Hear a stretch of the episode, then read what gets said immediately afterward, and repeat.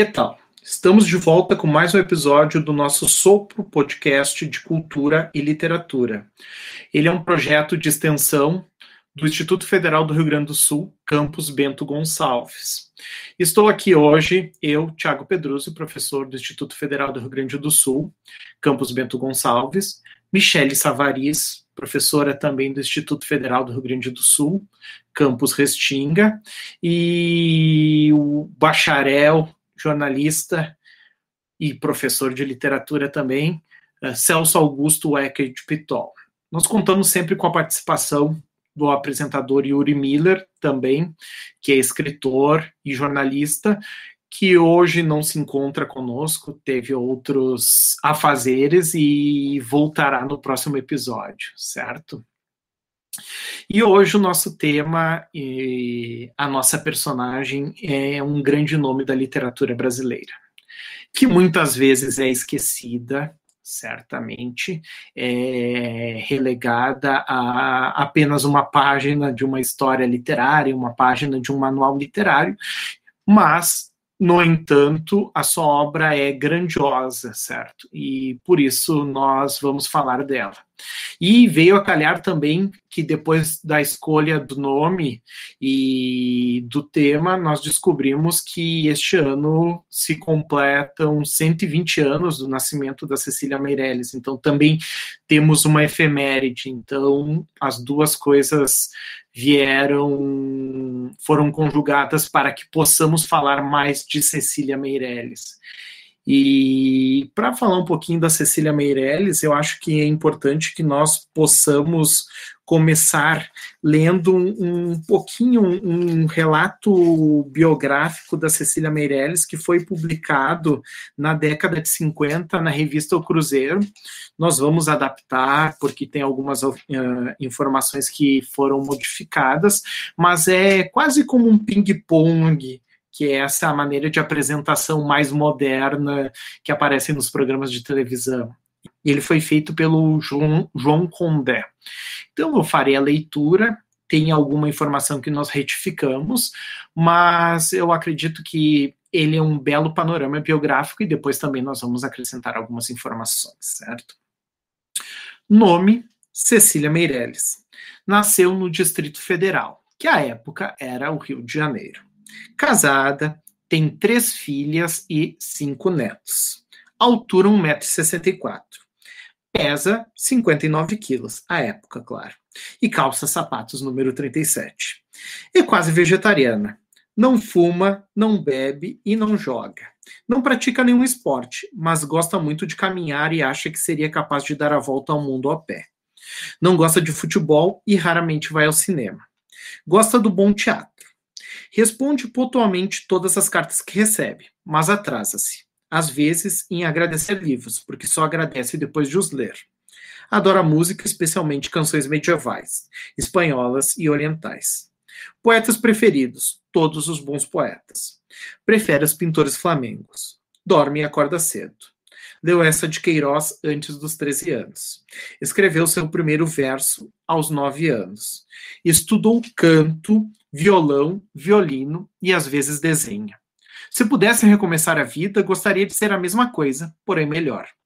Seu primeiro livro publicado foi Espectros, tinha 16 anos.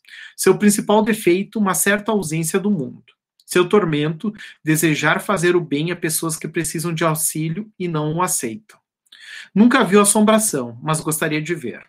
Não tem medo de viajar de avião em viagens longas. Gosta, gostaria de tornar a visitar o Oriente e chegar até a China. Pensa que poderia pelo menos ficar muito tempo no Mediterrâneo. Coleciona objetos de arte popular. Já colecionou xícaras e colheres de café. Agora acha o café tão ruim que não vale a pena colecionar os acessórios. Teve grande emoção quando chegou aos Açores, terra de seus antepassados. Outra emoção grande quando viu a sua elegia a Gandhi traduzida em idiomas da Índia é o poeta brasileiro mais conhecido em Portugal. Até agora não conseguiu gostar de Paris, embora admire a França. Admira profundamente São Francisco de Assis, Gandhi e Vinoba Bhave. Coisas que a horrorizam: tocar em papel carbono, ver e comer ostras, aspirar fumaça de ônibus. Coisas que ama. Crianças, objetos antigos, flores, música de cravo, praia deserta, livros, livros, livros, noite com estrelas e nuvens ao mesmo tempo. Acho que não tem medo da morte. Gostaria de morrer em paz. Essa pequena nota biográfica é de causar uma inveja a qualquer pessoa, né? A qualquer indivíduo que tenha a pretensão de ser letrado ou de ter alguma relação com a cultura e com a literatura. É, eu fiquei com muita inveja da Cecília Meirelles, né? Então, primeiros versos aos nove anos, ler essa de Queiroz antes dos treze, estudar violão, violino, desenhar. Aqui, provavelmente, na entrevista ela disse que às vezes desenhava, e nós sabemos que ela desenhava e desenhava muito bem. Uh, há livros em que há desenhos dela, como um estudo folclórico sobre o batuque, o samba e a macumba, que ela publicou uh, entre os anos 20 e 30, Uh, os desenhos são feitos pela própria Cecília Meirelles, então nós sabemos que uh, há um, um, tanto quanto de humildade nessas colocações, muito provavelmente que foram dadas na, na entrevista, e, e, a vida dela aqui é, tem muitas coisas aqui que não foram aprofundadas que agora na nossa conversa a gente pode apresentar, né? Eu acho que um dado importante e a gente pode começar e o Celso talvez saiba um pouquinho mais é essa origem da, da Cecília, né? Ela remonta aqui essa origem aos Açores, o lado materno, né, Celso, tem essa essa ligação com os Açores, embora os dois lados, tanto o materno quanto o paterno, são diretamente ligados a Portugal, né, Celso? Sim, ela é descendente de portugueses, todas as vias familiares possíveis, né? E isso se reflete é, de diversas formas, né? Se, se, reflete na própria relação que ela tem com a poesia portuguesa, tanto antiga quanto, tanto anterior a ela, quanto os contemporâneos, né? Vários poetas portugueses com os quais ela teve contato uma admiração perene pela cultura portuguesa, né? E uma retomada, assim, no, no, num, num, determinado momento histórico da, da, poesia brasileira, né? De formas clássicas da, da, da poesia luso-brasileira, inclusive da poesia popular luso-brasileira, que vai estar presente, vamos ver muito em breve, também no Romanceiro da Inconfidência, que é a sua obra magna, né? Eu acho que ela é casada, o primeiro esposo dela também era português, né? Eu não me recordo se o primeiro esposo era português, tá? Uh, mas ela, a, a, relação dela com Portugal é de todas as formas, sabe? É, e, e, e, vai se refletir em diversos momentos, em diversos momentos da obra dela. Ela procura, não que ela, ela vá, como tu mencionaste bem, ela tem um material chamado batuque, samba e macumba, né? Então ela tem também um interesse pelas diversas formas não europeias da cultura brasileira, que vai se refletir também no trabalho dela mas ela procura sim vincular a, a, formação histórica do Brasil com Portugal de diversas formas. Mesmo num livro, vamos ver também isso muito em breve, mesmo no Romanceiro da Inconfidência, isso vai estar presente. É, é interessante essa, essa questão, Celso, a, a própria crítica literária Luciana Esteganho Picchio, que é italiana, ela fala uhum. que a Cecília Meirelles é a mais poeta português, né? Dos brasileiros, o poeta português. E é português no sentido amplo da língua portuguesa e não da, de uma relação direta que ela tem, claro, com Portugal, mas desse diálogo, dessa troca com as suas raízes ibéricas e com as raízes culturais ibéricas do Brasil. Ibéricas, falaste bem, porque ela também hum. tem um interesse muito grande pela cultura espanhola. Tu mencionaste agora há pouco, nessa mini biografia que foi que, que, foi publicada, que ela menciona também um interesse muito grande pela cultura espanhola. Né? Uh, ela também tem a, o primeiro marido dela, que é o Fernando Correia Dias, ele era artista plástico, era pintor, então também um pouco dessa relação que ela tem com a pintura talvez esteja relacionada a ele, né? E um, uma outra informação é que tem uma escola em, em, Portugal com o nome da Cecília Meirelles, né, em homenagem a ela. Uma questão que liga os Açores à própria cultura e como falamos aqui do Rio Grande do Sul, é interessante que nessas pesquisas folclóricas, e a Cecília participou da Comissão Nacional de Folclore, que foi um, um órgão e um movimento muito forte depois da década de 40, até os anos 60 e 70, nós poderíamos dizer, ela vai fazer uma comparação do, do cancioneiro gaúcho através do cancioneiro Guasca, do Simões Lopes Neto, com o cancioneiro açoriano, que ela tem contato via a cultura da sua avó e também via letrada a partir da leitura de livros e de autores que ela conhecia da, das ilhas. Então, esse diálogo é muito interessante. Mas esse diálogo também ele não fica apenas na questão folclórica, como nós já vimos, ele transparece na sua literatura, na sua produção artística e na escolha das formas. E quando falamos em forma, a gente já pode pensar nos primeiros escritos da Cecília Meirelles. Que escritos uh, eram esses, né? É, quem é a primeira Cecília Meirelles? Então, nós temos o primeiro livro da Cecília Meirelles, é um, um livro chamado Espectros, certo? Ali, e aí nós temos algumas informações desencontradas ali no, na sua pequena nota biográfica, aparece como 16 anos. Eu acredito que ele foi publicado quando ela já tinha 17 anos, ela terminou de escrever ele quando tinha 16. E ela era uma, uma moça, uma jovem, talvez ainda estivesse na escola, e quem comenta o livro é o professor de português e literatura da época. Então tem, nós temos essa esse retorno do, da sua literatura, e esse livro Espectros foi renegado durante muito tempo pela Cecília Meirelles, eu acho que até o fim da vida ela não, nunca colocou esse livro nas suas antologias, nem na, na obra poética que foi publicada pela Aguilar, que é aquela obra poética conhecida da Capinha Verde, nem em outras antologias à época. Nós vamos fazer a leitura de um desses poemas e eu acho que é interessante que a gente possa trazer esse poema, por quê? Porque se nós vamos para os manuais de literatura, se nós vamos para essas antologias, nós não encontramos essa, esses poemas e a gente já pode antecipar que esses poemas são poemas de feições parnasianas, né? Muitas vezes a, a Cecília Meirelles é chamada de neossimbolista, e, e, que traria esse diálogo com o simbolismo. E aí as pessoas, quando comentam sobre o livro Espectros, talvez por não tê-lo lido, o aproximam bastante do simbolismo.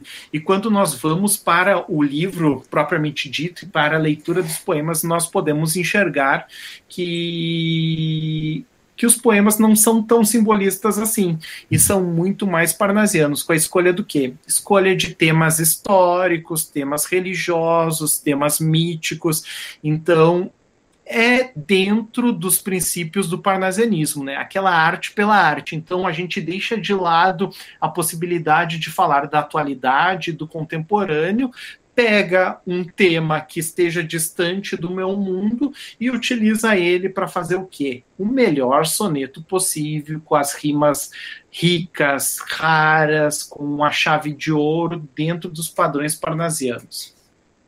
E o poema escolhido por nós, ele teve uma escolha que foi muito mais estética do que preocupada com a questão parnasiana, mesmo que que seria demonstrar, é um poema em homenagem aos reis magos.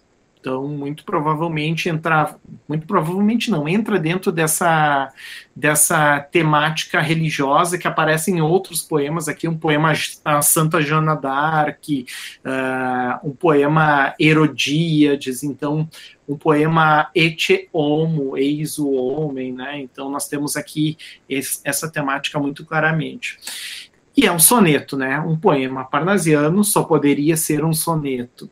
Eu leio e depois a gente faz um breve comentário, certo? A Belém se chama o poema.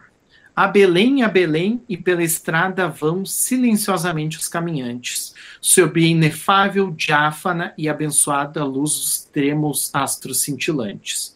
Nem um murmúrio quebra a noite, nada se ouve, e os magos notívagos viandantes tem dos céus a sidérea luz prateada, claridades argênteas nos semblantes. A Belém, a Belém, e seguem pelos ermos caminhos, graves e calados no dorso corcovados dos camelos, que sem rumor avançam devagar, mirra, incenso e oiro em cofres sobraçados, os reis Gaspar, Melchior e Baltazar. Então, ele é um poema parnasiano clássico, mas também ele já tem uma pequena característica simbolista aqui, né? Nós enxergamos o uso de um vocabulário com palavras como diáfana, aí já aparece essa imagem, os astros cintilantes também, então tem essa, essa imagem que é noturna, mas que remete a um vocabulário do simbolismo de língua portuguesa, do simbolismo brasileiro muito forte também. A imagem noturna também, a imagem simbolista, claro que estamos falando de um, um fato que se passa à noite, né, que é a, a, a viagem dos reis magos, só poderia ser noturno, mas não tem como nós não pensarmos nessas imagens e compararmos também esse talvez uh, aspecto simbolista com esse parnasianismo muito latente na obra da, da Cecília. O tema religioso é um tema frequente no simbolismo. No simbolismo de todos os países. Né? Muito frequente no simbolismo francês também. Né? Então, isso está presente também nesse poema. Né? Então, é, são, é, um, é um poema que traz elementos, de, como tu mencionaste muito bem, elementos de dois momentos de, diferentes da história da poesia. E eu acho que a gente vai, é, a partir desse, desse poema, desse livro, de uma forma em geral, a gente vai perceber uma Cecília muito principiante, né? Porque quando nós compararmos com outros poemas, com outras obras posteriores, a gente vai ver uma diferença grande em relação a essa forma de escrita e de expressão, né? Então, eu acho que esse primeiro livro dela, de fato, marca uma Cecília que está iniciando na literatura, que está iniciando nesse campo, né? E tem uma questão importante que a Cecília vive a transição e passa pela, pelos movimentos de vanguarda. Sim. E ela passa pelos movimentos de vanguarda e os movimentos de vanguarda lhe fazem muito bem. Essa que é a questão. Não no sentido de ela também buscar ser uma destruidora no sentido que as vanguardas buscavam de romper com os padrões. Não.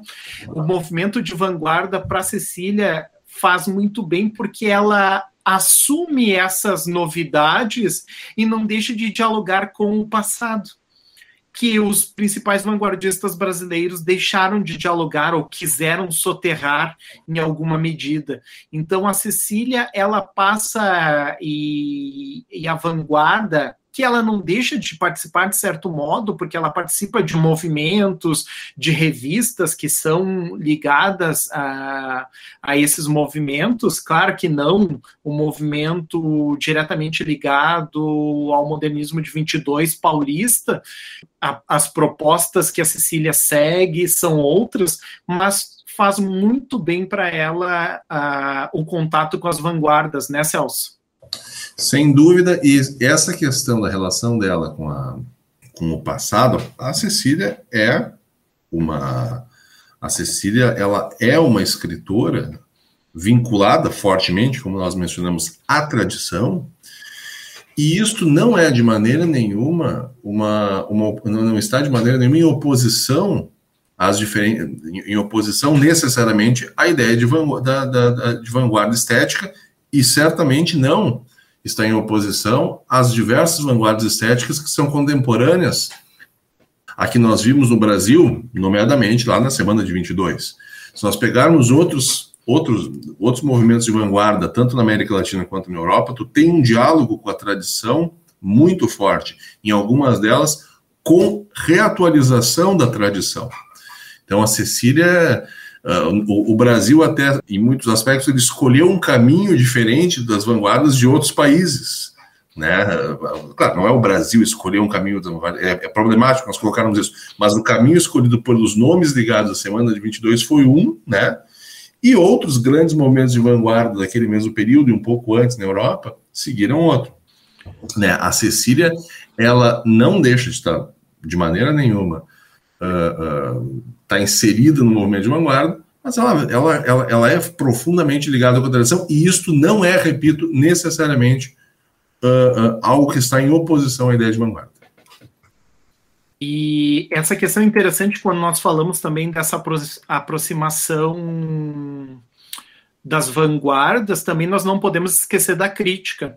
Se nós comentamos que às vezes ela ocupa uma página apenas das histórias literárias, uma, uma página apenas dos manuais, e aparece como uma uma autora que é mais espiritualista, então se cria uma certa aura de hermetismo para a sua poesia, é por conta também da opção crítica posterior, né? Nós sabemos que a crítica ela é centrada no Brasil, ela está centrada, a gente poderia dizer, ou esteve centrada na USP que buscou, de, certa, de certo modo, entronizar o modernismo e entronizar a Semana de Arte Moderna de 22. E nós não conseguimos colocar a Cecília, a Cecília Meirelles assim, lado a lado com esses vanguardistas que buscavam romper com os padrões, que buscavam uma linguagem mais telegráfica, que se aproximavam das vanguardas europeias, principalmente essas destruidoras, como o próprio futurismo, que foi um, um grande cavalo de batalha para esses vanguardistas brasileiros da semana de 22 e outros que vêm no, no encalço da semana, né? Então, esse lado espiritualista, esse lado que dialoga com a tradição lusitana ou ibérica, é, ele não preenchia os requisitos para a louvação da semana de 22. É, e nós vemos, inclusive, aí mais um ponto em comum da, eh, que a Cecília tem com a pátria dos seus antepassados, porque van, as vanguardas estéticas em Portugal seguiram um caminho muito diferente da, da, da que nós vimos no Brasil. Né? Elas, as vanguardas estéticas em Portugal, muito frequentemente, são vanguardas que procuram reler, não soterrar, reler a tradição portuguesa. É, é um processo não muito diferente do que a própria Cecília tentou fazer aqui. Isso dá, um, dá uma discussão gigantesca, imensa, né? mas uh, reforça aquilo que eu quis colocar. O fato de a Cecília Meirelles estar ligada à tradição, se ver como integrante de uma tradição, não a retira do quadro geral das vanguardas estéticas. É isso que é importante nós colocarmos, né? Ela não é um, um, um, uma figura do passado que reaparece num presente, não. Né? Ela, ela, é, ela é plenamente integrada com os homens do seu tempo, uh, do ponto de vista assim, de pertencer a uma vanguarda, tem, segue outro caminho, tem outras leituras, mas não deixa de ser vanguarda por isso. Sim. E dentro da, da produção poética da Cecília Meirelles e da produção poética que ela divulgou, ela não sei se nós podemos usar a palavra renegou, o livro Espectros a gente já usou a palavra renegou, mas outros livros dela foram deixados de lado. Então, nós temos Baladas para o Rei e outros que não aparecem nas principais antologias ou na obra poética da Cecília Meirelles. Então, mais ou menos, ou basicamente, ela começa, ou ela escolhe para sua produção poética o livro Viagem de 1939. Então, olha o espaço temporal que tem da, da produção poética da Cecília aí e da sua produção, claro, é, em outros formatos, mas basicamente quando se pega a produção poética, nós temos começa em 1939. 1939 a Cecília já é uh, adulta e formada, então uh, nós temos quase um apagamento e que nós já vimos, talvez, dado pela crítica por um lado e por escolha pessoal do outro, né? É que eu acho que esse espaço também que se dá né, entre é, essas, principalmente essas duas obras, a gente tem que pensar que a Cecília, na década de 30, estava muito envolvida com a questão educacional. Então, ela tem muita produção voltada para crianças, né, para esse público infantil e juvenil. E, e, isso, de alguma forma, talvez desvia um pouco esse, essa produção uh, dela, né, em, em razão de, de toda, esse, é, toda, essa movimentação que ela tem em prol da educação, de, de, de projetos e, enfim, né, então acredito que também tenha, nós tenhamos que considerar essa questão. Sim, ela participa da, da escrita de manuais escolares e na verdade, isso também é uma atividade de ponta, se nós pensarmos que o Brasil começa a pensar uma educação num sentido mais universal é no século XX, né? A gente tem experiências do século XIX, mas elas são muito pontuais, e ainda essas experiências que nós uh, tentamos chamar de universal, ela ainda é pontual, dada a, a, escala nacional, né, geográfica nacional. E a Cecília, ela tem essa aproximação, ela tem esse diálogo com a teoria, mas também com a prática. Por quê? Porque ela tem uma formação voltada para a educação e ela vai buscar trazer novidades no campo educacional. E tanto é que o primeiro livro que ela vai escrever depois de Espectros, que é o livro que ela, de alguma forma, é, renega, né, ou deixa de lado ao longo da sua vida, que ela não reconhece, digamos assim, uh, é um livro chamado Criança Meu Amor, que é um, é um livro, uh, digamos, puramente pedagógico, assim, são histórias, são narrativas... Uh, que ensinam alguma coisa às crianças, ensinam de fato, assim, então tem uma, uma, espécie de moral, tem um ensinar a criança a se comportar, a estar na sala de aula, né, então uh, isso acontece em 23, então quatro anos após a publicação do, do Espectros, né, e, e, na década de 30, principalmente, é a produção, digamos, a maior produção dela em relação à literatura infantil e juvenil é na década de 30, que é quando ela escreve também para o jornal, ela tem uma página uh, de educação no, no, jornal Diário de Notícias, e ela escreve muito sobre educação, então é um momento de muita reflexão e de muito envolvimento da, da Cecília Meirelles com questões educacionais, né, e enfim, assim, então acho que isso também demanda muito tempo dela, né, porque ela escreve, ela é, participa de projetos, ela tem essa, essa, essa escrita, nessa né, coluna no jornal, então Uh, parece que quando ela sai um pouco desse, desse momento, né, em 33 ela para de escrever nessa, nessa página de educação, ela começa a se dedicar a outras coisas, né, e aí no final da década de 30, quando começam uh, mais efetivamente esses, esses, é, essas obras, né, de poemas, e, e aí ela também vai escrever problemas da literatura infantil na década de 50, então tem toda um, um, uma reflexão que parte dessa prática, ela é muito observadora, né? Então, acho que esse, essa década de 20, de 30, quando ela esteve tão envolvida com a questão educacional, também permite que ela reflita e depois passe, então, a escrever uh, questões teóricas, livros teóricos, né? Sim, e é interessante frisar também que a Cecília Meirelles foi tradutora. Ela traduzia do inglês, ela vertia para o espanhol, então ela teve um diálogo, um diálogo muito forte com o mundo hispano-americano, uh, um diálogo com a revista Sur, um diálogo com a Gabriela Mistral, então nós temos uma Cecília que traduziu Virginia Woolf para o, o português, e nós não podemos esquecer disso. Uh, nós temos uma Cecília que traduziu estrofes do Martin Fierro, poema nacional argentino no suplemento literário Pensamento da América. Então, as facetas da Cecília Meirelles, elas são muito amplas. E a gente pode dizer que a Cecília Meirelles é, é uma escritora difícil e, e, e, como indivíduo também difícil de, de, ser classificada. E por isso que talvez uh, as classificações nas histórias literárias não deem conta da Cecília Meirelles.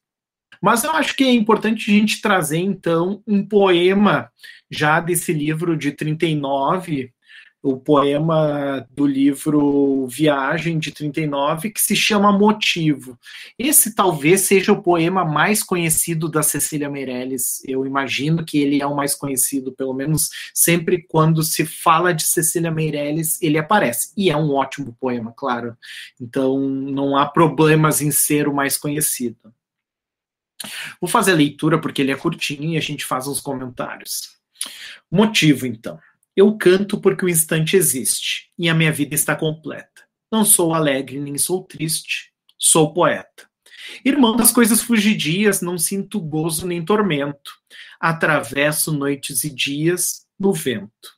Se desmorono ou se edifico, se permaneço ou me desfaço, não sei, não sei, não sei se fico ou passo. Sei que canto, e a canção é tudo. Tem sangue eterno a asa ritmada, e um dia sei que estarei mudo, mais nada. É uma maravilha esse poema, né? E a gente já começa pensando o motivo, né? O motivo para um poeta cantar certo? Qual é o motivo? É um instante existir. Então é quase a, a não ser necessário um motivo, né? O instante existir é estar vivo, né? O instante existe é estou vivo, por isso eu canto. E aí a última estrofe faz esse diálogo com estar vivo e cantar, né? O eu lírico aqui é estar vivo traz a necessidade do canto, né? E também tem a questão do não sou alegre nem sou triste, sou poeta. O diálogo aqui eu acho que é muito próximo com o diálogo da poesia do Fernando Pessoa. Lembra um o poeta um fingidor? É, agora eu não lembro qual heterônimo, mas é de um heterônimo. Uh, o poeta é um fingidor que finge tão completamente que chega a fingir que é dor, a dor que devera sente. Aqui o diálogo é muito próximo. Não sou alegre nem sou triste, sou poeta, certo? O poeta ele pode ser qualquer coisa e ao mesmo tempo ele não é nenhuma dessas coisas, né? E aí que esse diálogo uh, com com Fernando Pessoa é muito interessante. Eu acho que a Michelle tem uma anedota aí do Fernando Pessoa. É, eu li né, nas minhas pesquisas que eu fiz, uh, enfim, sobre Cecília Meirelles e uh, que, é, que ela foi a Portugal em determinado momento e marcou com Fernando Pessoa uh, de se encontrar num bar, um bar em que o Fernando Pessoa, naquela ocasião, né, na, naquela época, frequentava muito, e ela levou um livro é, para ele, para entregar a ele, né, um livro autografado, e se conta que o Fernando Pessoa não apareceu, a Cecília Meirelles ficou aguardando, ficou esperando por ele, e depois ela ficou sabendo que o Fernando Pessoa teria lido no horóscopo que aquele não seria um bom dia para ele sair e encontrar pessoas, então ele resolveu ficar em casa. Claro que é uma anedota, não se sabe até que ponto, não, não, não tem como confirmar até que ponto isso é verdade, mas se conta que ela teria, teria marcado esse encontro com Fernando Pessoa e, e ele a deixou esperando, né? Uma lástima a gente não poder ter tido esse diálogo, ou ter aprofundado esse diálogo, seria teria sido tão interessante. Eu acho que existe também uma grande proximidade, claro que Fernando Pessoa uh, muito mais vanguardista que a própria Cecília, mas uh, existe uma proximidade entre os dois, como a gente já enxerga nesse, nesse, nesse poema motivo e no poema do Fernando Pessoa que nós comentamos aqui, né? Mas também tem uma coisa interessante, né? Nós já vimos que o poeta não é alegre nem triste, que é irmão das coisas fugidias. Aqui é muito interessante esse esse verso que aproxima o poeta do não da, da coisa palpável, certo? Mas irmão das coisas fugidias, é próximo da coisa espiritual, ele é próximo da, do etéreo, de certo modo. Então, também aí se encaixa muito bem com essa classificação espiritualista da Cecília Meirelles, né? O, a Cecília, muitas vezes, ela é colocada lado a lado com um grupo da revista Festa, que alguns chamam de grupo o grupo católico e outros chamam do grupo espiritualista. E essa poesia certamente corrobora essa informação e claro, ela publicou na revista Festa também, mas esse sentido de grupo da sua produção pode ser vista dentro dessa dessa temática apresentada aqui. Outro poema que está no livro Viagem, que também é um dos poemas mais conhecidos de manual, como nós já falamos, é o poema Retrato.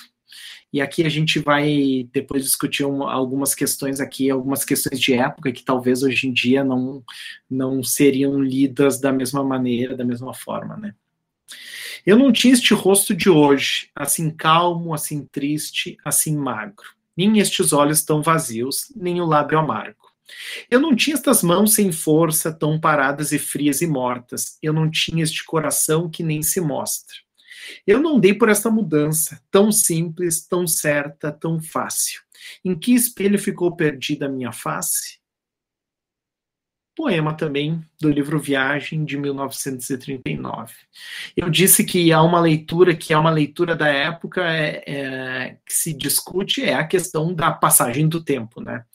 A gente a ideia da fugacidade do tempo das coisas, mas principalmente dessa passagem do tempo, que é uma ideia que sempre aparece dentro de uma estética barroca, certo? Sempre remete ao barroco, mas ele está presente em todos os períodos literários, mais ou menos, né? Uh, alguns críticos sempre enxergam também essa questão da passagem do tempo próximo uh, a momentos mais críticos da história cultural, uh, uma espécie de decadência e não sei se é, se pode ser lido, se há leitura para o momento, mas a passagem do tempo aqui ela fica muito bem retratada, né? O título do poema, claro, é Retrato, né?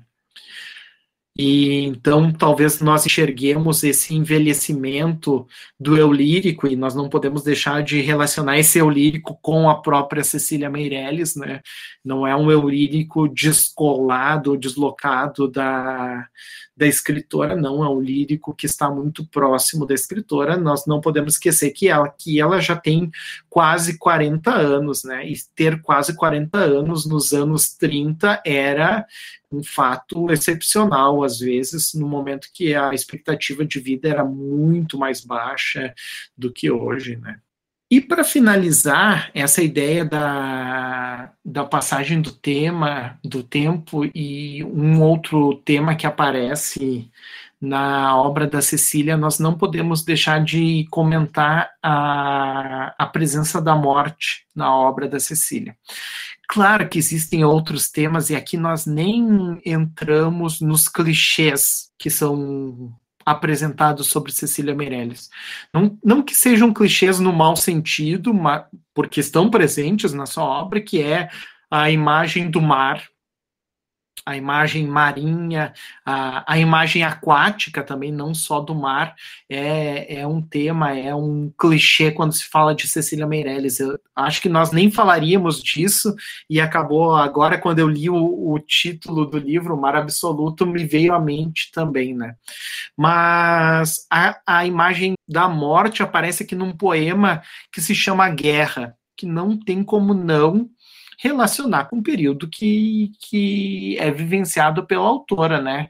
1945, nós estamos aqui passando pela, pela Segunda Guerra Mundial, talvez tenha sido escrito um pouquinho antes, e a morte é uma presença, né? Então vamos a um, a um, trecho, esse é um poema mais comprido, nós não vamos ler todo, né? Mas é um trecho que aparece aqui. Tanto é o sangue que os rios desistem de seu ritmo, e o oceano delira e rejeita as espumas vermelhas. Tanto é o sangue que até a lua se levanta horrível e erra nos lugares serenos, sonâmbula de aurelas rubras, com o fogo do inferno em suas madeixas, Tanta é a morte que nem os rostos se, se conhecem lado a lado, e os pedaços de corpo estão por ali como tábuas sem uso. Ó, oh, os dedos com alianças perdidos na lama, os olhos que já não pestanejam com a poeira, as bocas de recados perdidos, o coração dado aos vermes dentro dos densos uniformes. Então, a guerra aqui é uma uma presença nesse poema e a perda causada pela guerra. Né? Se ela fala da morte em outros momentos, a morte que se aproxima de cada ou de qualquer indivíduo, aqui a morte é uma morte muito específica. É a morte no campo de batalha. Não é o único poema da Cecília Meirelles que vai discutir essa essa morte na guerra. Nós temos um, um poema em em homenagem ao cemitério de Pistoia, na Itália, que era o cemitério dos pracinhas brasileiros. Então, ela tem esse diálogo, ela fala sobre guerra também, é, muito próxima de outros poetas da sua época, muito próxima do Drummond, que também vai, vai ter essa temática.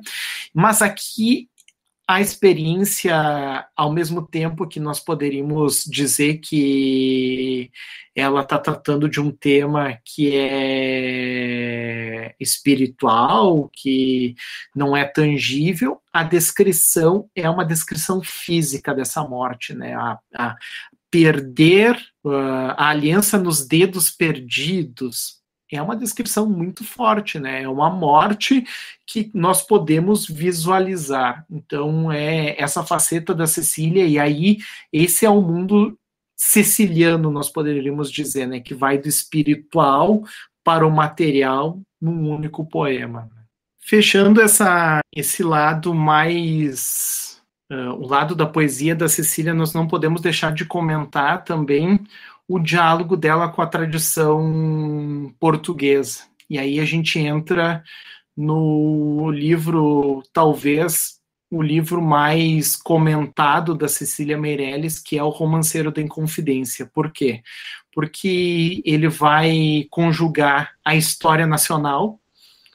Então aqui é uma Cecília muito brasileira, então, a Cecília que dialoga com os temas nacionais, com os heróis, com os vilões da nação também, mas que não deixa de lado esse, esse diálogo com as antigas formas poéticas ibéricas é o romance que talvez a Cecília mais se orgulhe. Eu acho que eu li alguma coisa assim, a Michelle até pode confirmar. Eu acho que nós comentamos alguma coisa nesse sentido, ou o próprio Celso vai trazer alguma coisa, mas é o livro que eu acho que ela mais se orgulha de, de ter escrito.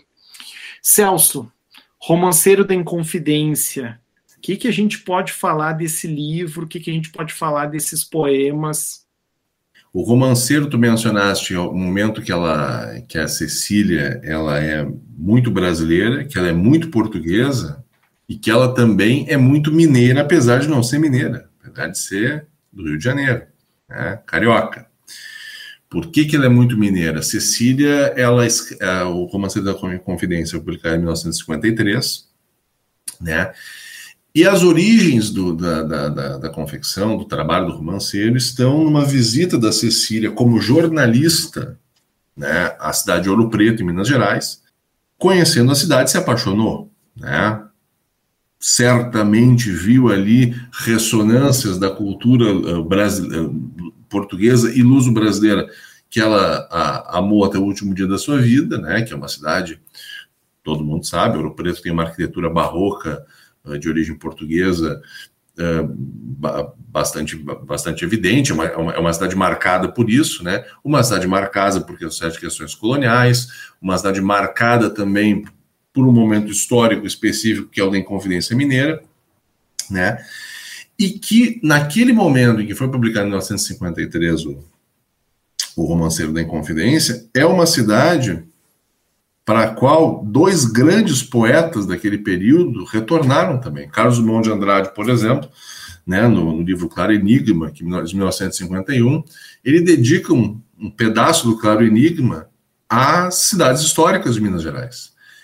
E em 1954, um ano depois do Romanceiro da Confidência, o grande Murilo Mendes, né, publica Contemplação de Ouro Preto, né? É um momento que me parece que é um momento de, de, de retomada desse, de, daquele espaço eh, que é fundamental para a cultura brasileira. A, a, aquela região ali de Minas Gerais, da, da, das cidades históricas, do ciclo da mineração, do ouro, que é o ciclo também de uma grande migração portuguesa para o Brasil naquele momento, né? e é um ciclo também da escravidão, de, de, de, de uma grande mina de escravos é um momento que está sendo uma que está sendo feita uma releitura em vários sentidos, né? A Cecília ela é ela ela, ela resolve escrever o romanceiro da Inconfidência que tem como tema central, evidentemente, o título já diz, a Inconfidência Mineira, o momento da Inconfidência Mineira.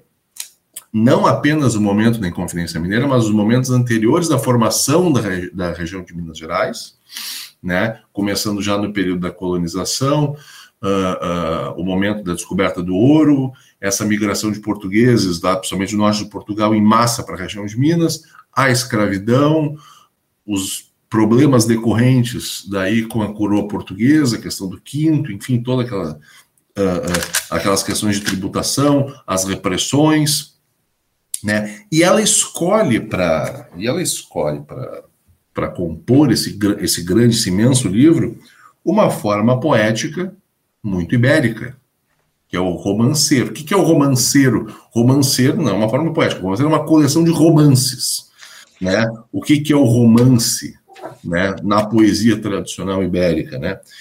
Ele é um tipo de forma poética medieval e ele tem uma, ou seja, Edmundo Spina, um grande filólogo, né? Hoje não tão, tão lembrado, mas um, um dos grandes filólogos brasileiros, ele define né, o, o romance como uma forma híbrida, né? Que guarda características da poesia cavalheiresca, com corte um pouco épico, mas também com algum elemento lírico, né? O que a diferencia né, de, de, desse tipo de poesia medieval, né? Uh, então, ela é uma, é, é, é, e ela é uma, é uma poesia muito ligada à coralidade e com formas poéticas fixas tradicionais.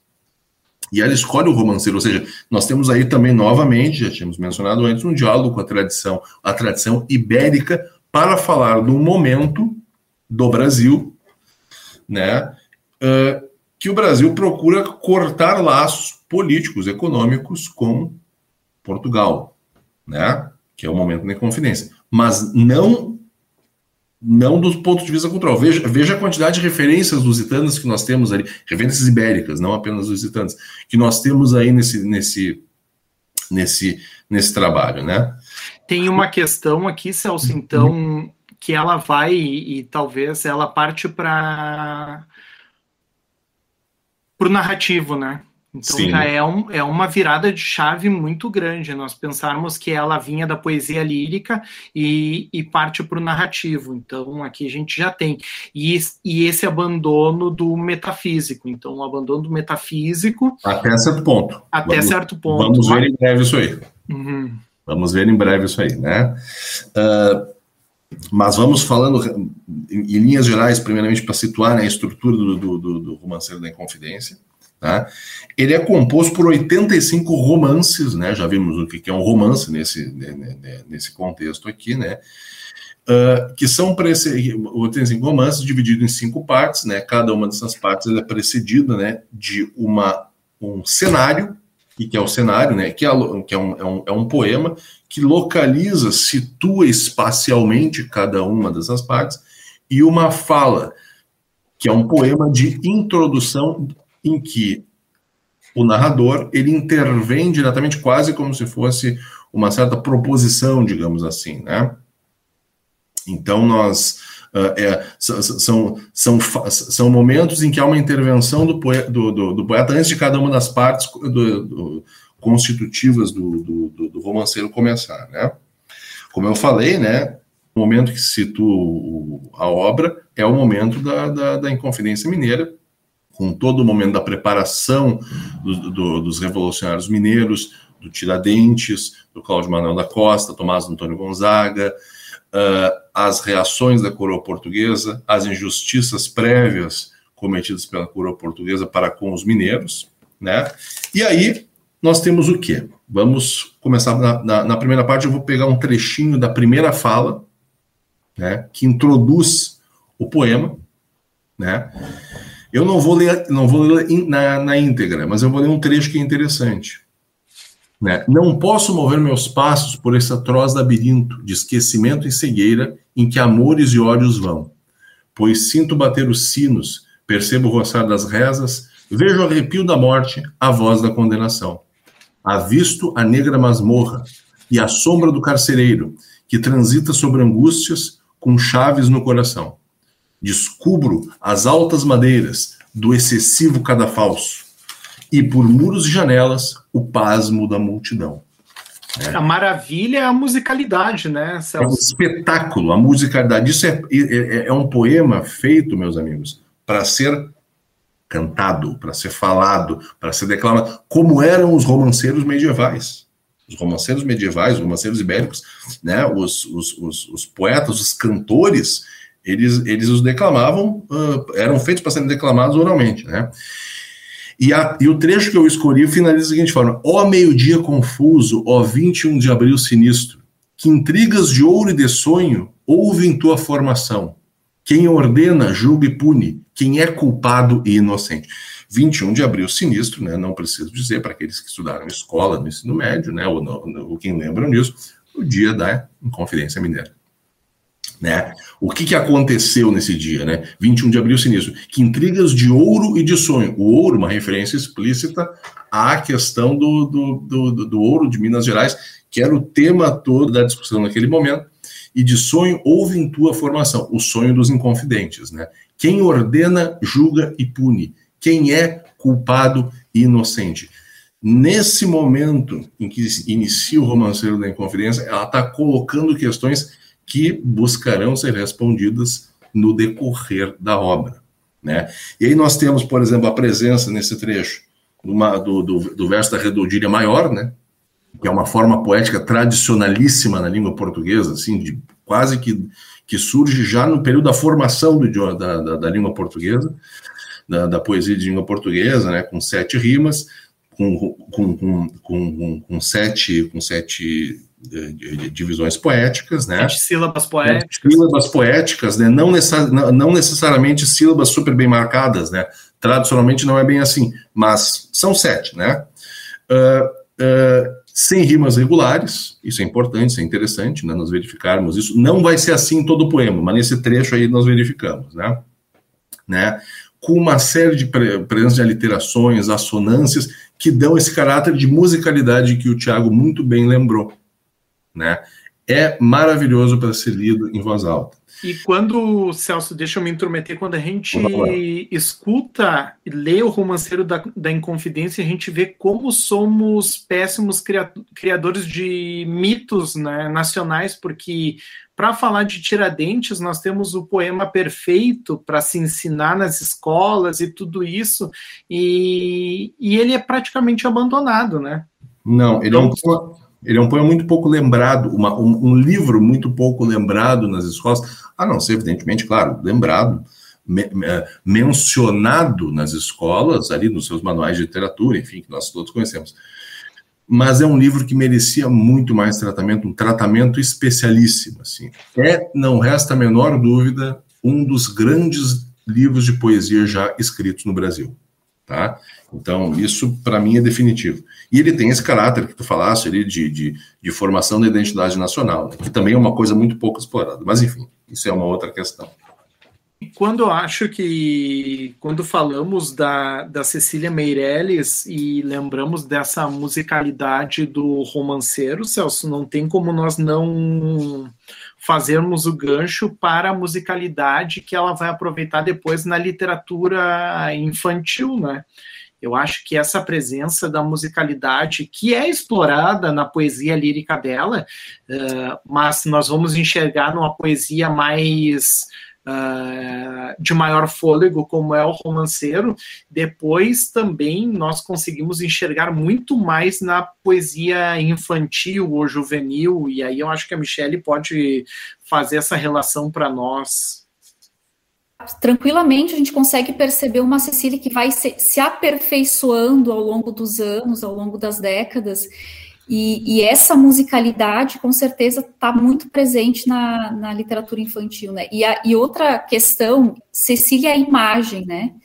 A gente vai ouvindo esse som e vai formulando, vai, vai criando, vai construindo essas imagens que a Cecília vai sugerindo por meio das palavras, né? E eu acho que isso fica muito claro no romanceiro, nós vamos construindo essa história que ela vai nos contando, e depois fica muito claro também na, na literatura infantil, né? Ela tem poemas que são narrativos na literatura infantil e outros nem tanto, que trabalham mais a musicalidade. E aí o, o centro da poesia dentro dessa, dessa nessa poesia infantil é a musicalidade.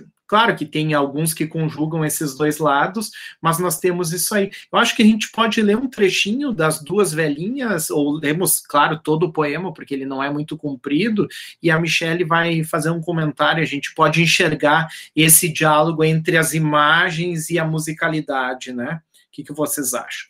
Então vamos lá. As duas velhinhas. Duas velhinhas muito bonitas, Mariana e Marina, estão sentadas na varanda, Marina e Mariana. Elas usam batas de fitas, Mariana e Marina, e penteados de tranças, Marina e Mariana.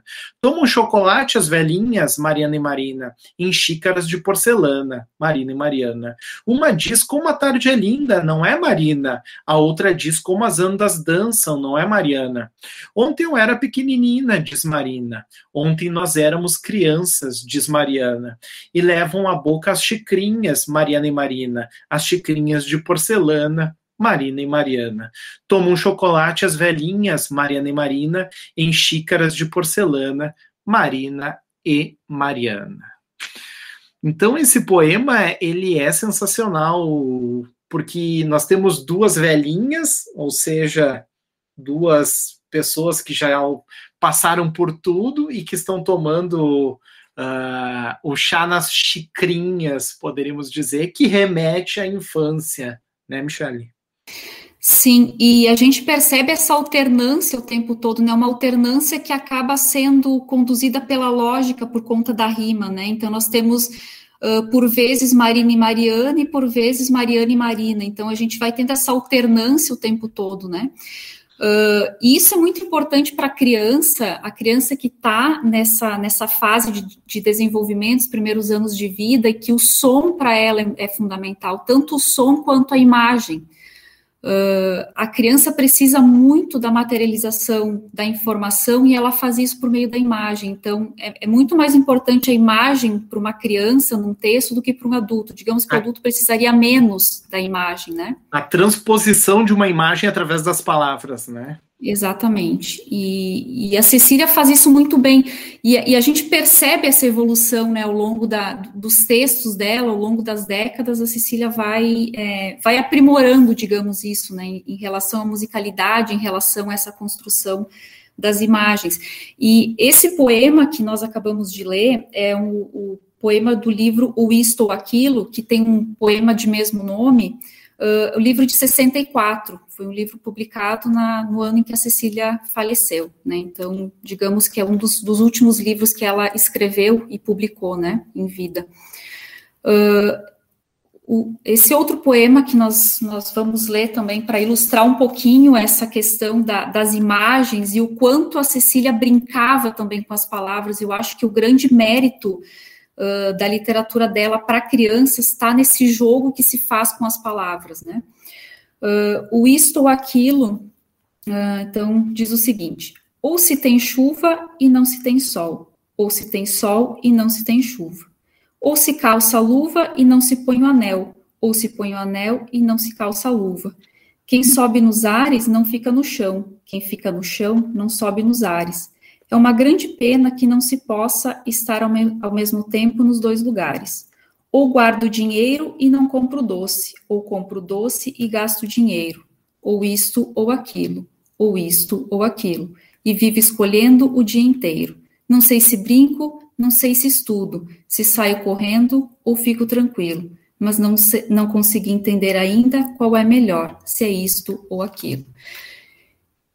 Então a gente tem esse é, essa é, não, não, não, podemos dizer que é uma repetição, mas é uma insistência numa indecisão, que isso é muito próprio da criança também, né? o quanto é, nesse início de vida, de, né, que, que, pelo qual o indivíduo passa, quantas vezes nós precisamos decidir coisas e não sabemos, então o poema também traz essa, um pouco essa sensação de temos que escolher, temos que, é, não podemos fazer duas coisas ao mesmo tempo, uh, temos que, que, que, fazer uma escolha de alguma forma, né? E, e, essa alternância, de novo, aparece aqui, a gente vai ver isso com muita frequência no, nos poemas da Cecília. E as estrofes aqui são de dois versos, né? Se no poema anterior nós tínhamos uma quadrinha, que é a estrofe popular clássica, aqui a gente tem essa estrofe de dois versos que também faz essa conjugação da, da indecisão, né? Então, rapidamente a gente muda de, um, de uma escolha para outra, ou isto ou aquilo, ou guardo dinheiro e não compro doce, ou compro doce e não guardo dinheiro. Então, a escolha de uma estrofe de dois versos, eu nem sei, né? É um dístico, né? É um dístico, dois versos é um dístico. Ela é ótima porque a, a ideia da indecisão ela fica plasmada na forma do poema. Isso é muito, é genial, né?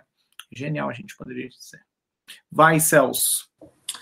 Não, eu entendo que foi, muito interessante tu colocar essa questão das, das mudanças, né, que é os vários tipos de formas, várias formas poéticas que, pelas quais a, a, a, Cecília transita, né? Isso se verifica também no romanceiro, se verifica em outros, em outras obras dela, né?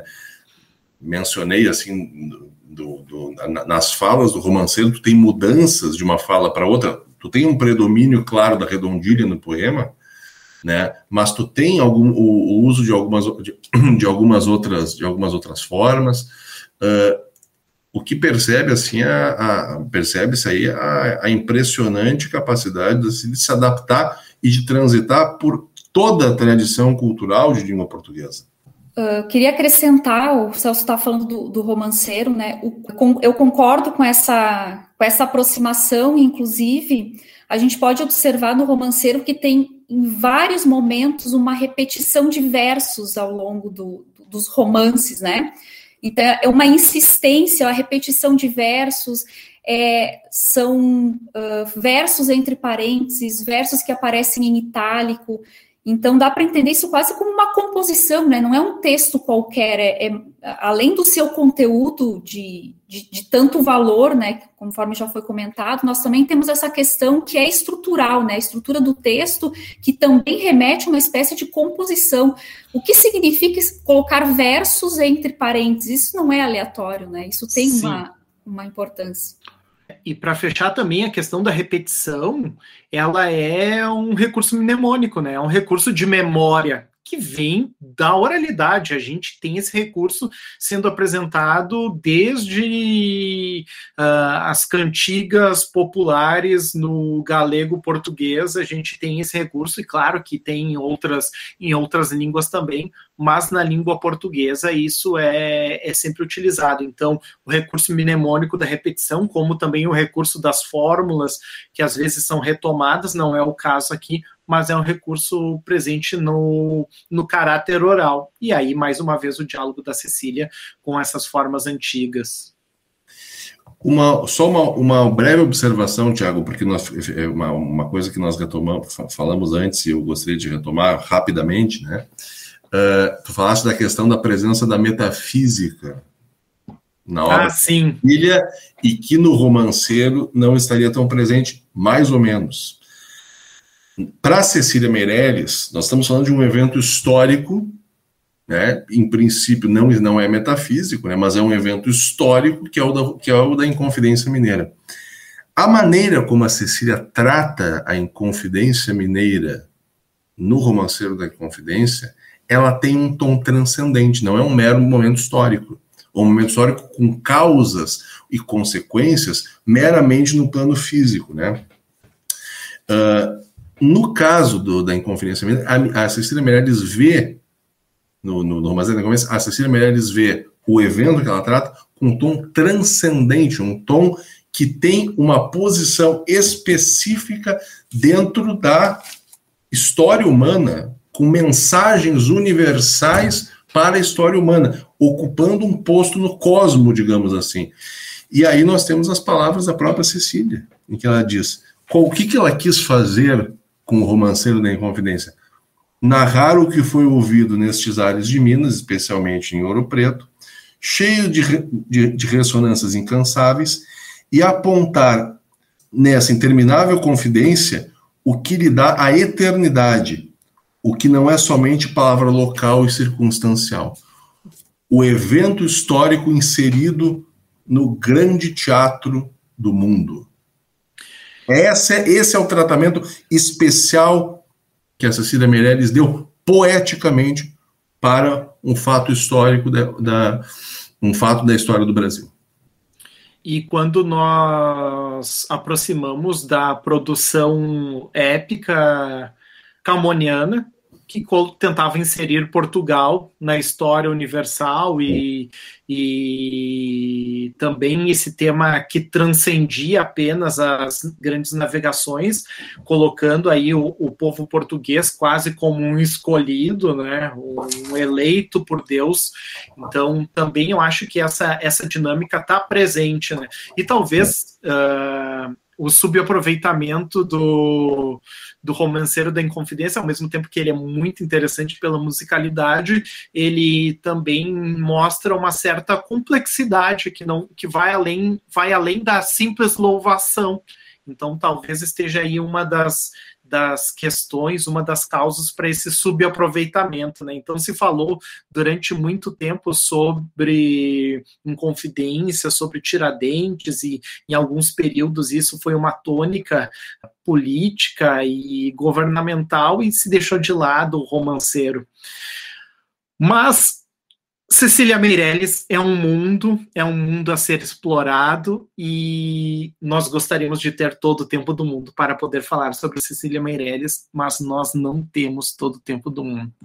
Espero que nós não tenhamos sido muito pesados, chatos, aborrecidos ao falar de Cecília Meirelles, porque ela é muito melhor do que nós.